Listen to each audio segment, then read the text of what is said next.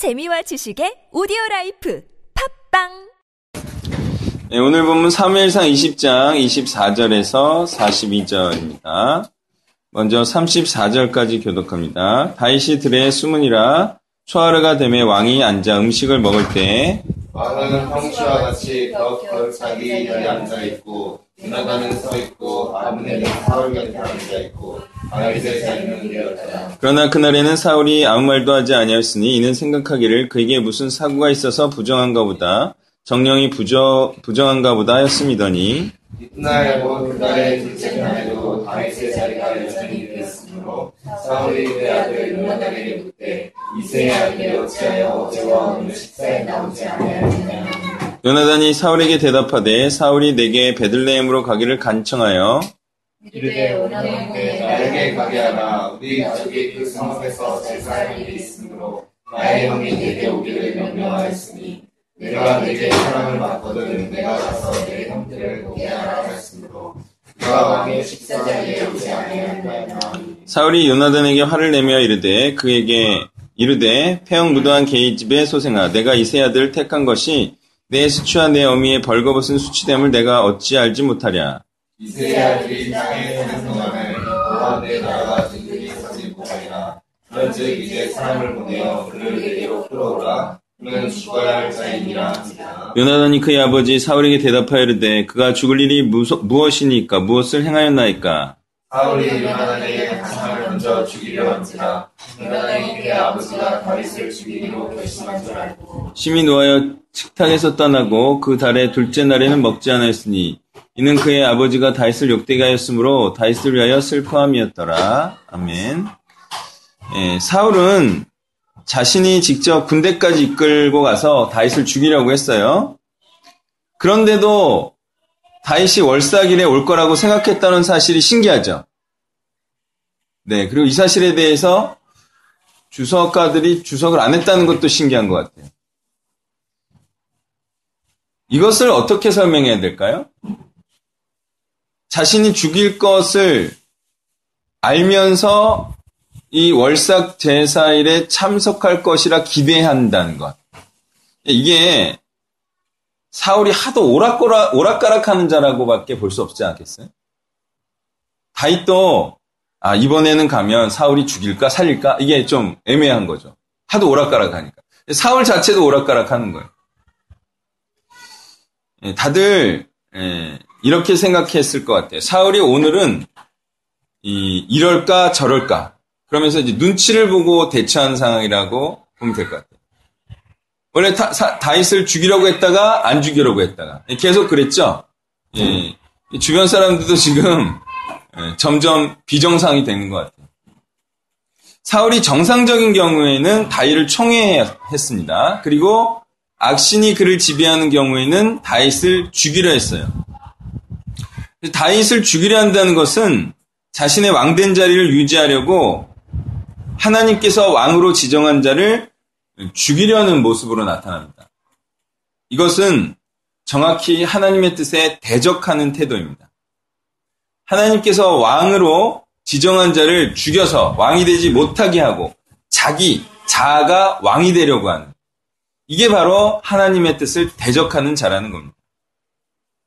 27절에 이세의 아들이 어찌하여 어제 오늘 식사에 나오지 아니하느냐 이러한 사울의 질문은요, 마치 사울만 그 이유를 모르는 것 같아요. 안 나왔다 하면 죽을까봐 안 나온 것을 다 알 거 아닙니까? 근데 사울만 마치 모르는 듯이. 음. 다윗의 자리가 비어 있는 것은요, 다름 아닌 사울의 핍박 때문이었죠. 그리고 다윗은 현존하는 권력에 의해 만, 만찬의 자리에 나오지 못하고 지금 광야의 자리에 있습니다. 그리고 그곳은 세상적 혜택을 누리지 못하는 곳이지만 세상 권력에 아부하지 않으면서 하나님의 뜻을 행할 수 있는 유일한 장소입니다. 다윗은 바로 이렇게 세상 사람들이 보기에는 풍성하고 원하는 것을 마음껏 먹을 수 있는 이 자리에 나오지 못하고 있어요. 왜? 너무 하나님의 뜻을 충실하게 행한 거죠. 너무 열매를 많이 맺어 버렸어요. 그래서 예, 왕의 질투를 산 겁니다. 30절에서 어, 이제 사울은 분노를 바랍니다. 이 분노는 다윗을 죽일 기회를 놓쳐버린 것에 대한 분노일 것입니다. 예, 더 정확한 이유는 31절에 나오는데요. 그것은 이세의 아들이 땅에 사는 동안은 너와 내 나라가 든든히 서지 못하리라 이 말에 잘 나타나 있습니다. 즉 사울은 다윗을 왕위 계승의 경쟁자로 보고 나름 요나단을 위하고 있어요. 근데 요나단이 그 마음을 몰라주는 거죠. 그래서 마음을 몰라주는 것에 그 사람을 위해서 내가 하고 있는데 그 사람이 마음을 몰라주면 무슨 감정이 일든가요? 네, 분노가 있는 거죠. 내가 너를 위하여 이렇게 했는데 너는 오히려 내 마음과 달리 행하고 있구나. 그러나 과연 누구 생각이 옳을까요? 누구 누가 정말 요나단을 위하는 것일까요? 예, 사울의 이 같은 생각은요 자신을 망칠 뿐만 아니라 요나단도 망칠 수 있다는 사실을 알지 못하는 것이죠. 왜냐? 이는 다윗이 왕이 될 것이라는 하나님의 뜻을 정면으로 반박하는 일이기 때문에 바로 요나단을 왕이 되게 하는 것은 요나단도 죽이고 자신도 죽는 길임을 예, 그들 그는 알지 못했던 겁니다. 요나단은 후계자의 자리도 외면하면서 하나님의 뜻에 부합하는 다윗을 옹호하는 입장을 취하는데요. 누가 과연 자신의 왕됨도 포기하고 다른 사람을 왕으로 모실 수가 있다는 말입니까? 근데 이것을 하지 않으면 죽습니다. 자신의 왕됨을 고수하면서 예, 그리스도를 왕으로 모시지 않으면 죽어요. 이게 아무리 어렵다 할지라도 이 일을 하지 않으면 죽습니다. 왜? 하나님의 뜻을 거스르는 것이기 때문에. 많은 사람들이 자신을 여전히 왕으로 섬기기 위하여서 예수 그리스도를 왕으로 섬기지 않으므로 죽는 신세가 된다는 사실을 알아야 합니다. 자, 일이 쉽지 않기에 저마다 자신을 왕으로 하고 그리스도를 왕으로 삼지 않고 그래서 그리스도의 명령도 행하려 하지 않고 있는 것입니다. 그나마 복음을 핍박하여서요. 그리스도를 죽이려 하지 않는다면 다행이라고 말해야 될 정도로 많은 사람들이 자신을 왕으로 섬기고 있다는 것입니다. 그러나 요나단만은 새 상황이 주는 만찬과 후계자의 자리를 외면하고 다윗을 왕될 자로 인정하고 또한 그를 위하고 있습니다. 요나단은 다윗이 예표하는 그리스도를 왕으로 섬기며 그리스도께서 행하라 하신 일을 하는 자들을 대표하는 자라고 하겠습니다. 이렇게 자신이 누릴 수 있는 세상적 혜택을 거부하고 하나님께서 왕이라 지정한 자를 왕으로 섬기는 요나단은 대단히 훌륭한 자라 할 수 있겠죠? 그렇다면 그리스도를 왕으로 섬기며 그리스도의 명령을 행하는 자들도 대단히 훌륭한 자라 할 수 있겠습니다. 이렇게 훌륭한 사람이 돼야 구원을 받을 수가 있, 있습니다. 사울은요, 다윗을 죽이는 것이 자신과 자신의 가문을 살리는 것이라 착각하지만 오히려 요나단처럼 다윗을 왕으로 왕으로 옹이하는 것이 자신과 가문을 살리는 것임을 알아야 하겠습니다. 즉 자신을 계속 왕이 되게 하면 죽는 것입니다. 그리스도를 왕이 되게 해야 사는 것입니다. 그리고 이것이 어떤 자들에게는 사흘과 같은 자들에게는 너무 힘들고 시기와 질투를 유발하고 자신이 여전히 왕이 되고 싶은 그런 욕구에 시달린다는 사실도 우리는 알아야 됩니다. 사울은 어때요? 예전에 요나단의 설득이 통했어요? 안 통했어요? 통했죠. 그때만이라도 아 내가 다윗을 죽이지 않겠노라 이렇게 다짐하고 다짐했던 사람이에요. 그렇지만 지금은 어때요? 이런 겉면과 설득이 전혀 통하지 않나요? 이 갈 때까지 갔습니다. 이제 말씀이 통하지 않아요. 이제 겉면이 통하지 않아요. 네, 지독히도 악한 자가 되어가고 있음을 보게 됩니다. 35절부터 끝까지 교독합니다. 아침에 요나단이 작은 아이를 데리고 다윗과 정한 시간에 들로 나가서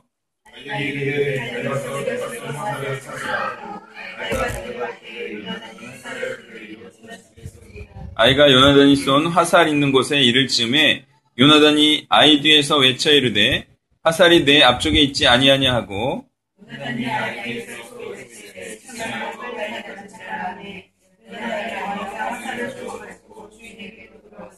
그 아이는 아무것도 알지 못하고 요나단과 다윗만 그 일을 알았더라. 요나단이 그 일을 아이에게 주며 이르되 이것을 가지고 성으로 가라. 아이가 감에 다윗이 곧 바위 남쪽에 일어나서 땅에 엎드려 세 번 절한 후에 서로 입맞추고 같이 울되 다윗이 더욱 심하더니.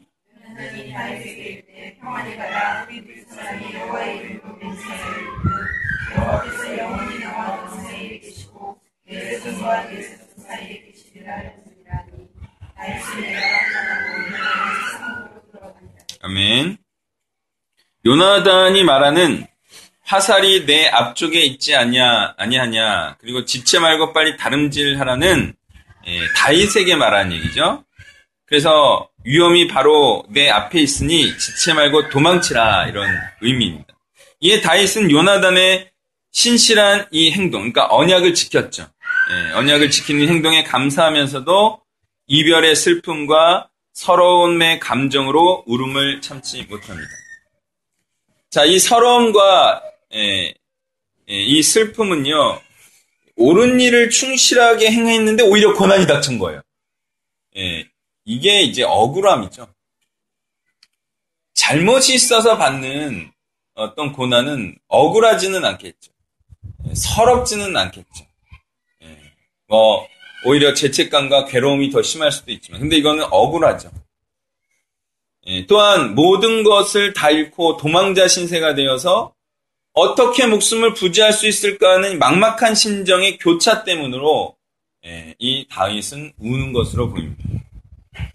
누구나 이런 신세가 돼보지 않고 그리스도의 마음을 안다. 나는 그리스도의 영이 있다. 나는 그리스도를 믿고 따른다 말할 수 있을까요? 예, 그럴 수 없습니다. 정말 그리스도를 따르는 자는요, 옳은 일을 행하고 오히려 억울하고 고난받고 핍박받는 일이 반드시 있어야 됩니다. 그리스도야말로 바로 이런 일을 당하신 것이 아닙니까? 그러므로 그리스도를 따르는 자들도 반드시 이러한 일이 있어야 됩니다. 왜? 사단의 영도 일관성 있게 그때부터 지금까지 계속 역사하고 있기 때문이죠. 42절에서는요. 두 사람이 여호와의 이름으로 맹세하며 이르기를 여호와께서 영원히 나와 너 사이에 계시고 내 자손과 내 자손 사이에 계시리라 언약하는 내용이 나오는데요.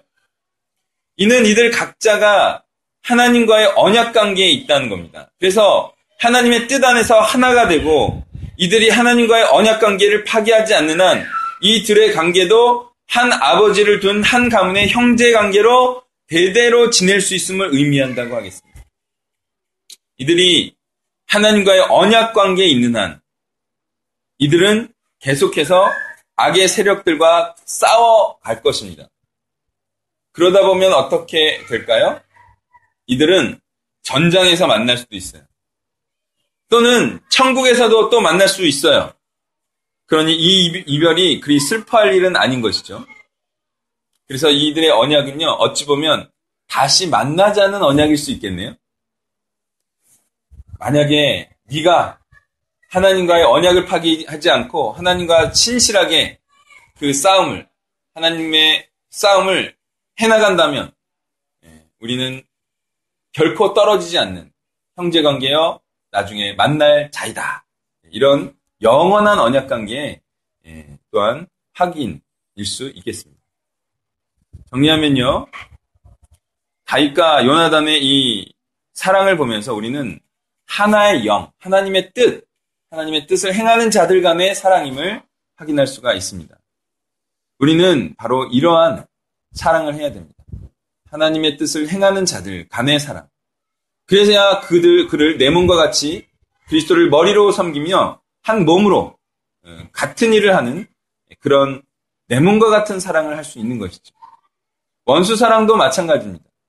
그를 그리스도 안으로 들여, 성령 안으로 들어 들여서 한 몸이 되게 하는 그런 사랑을 하는 것이죠.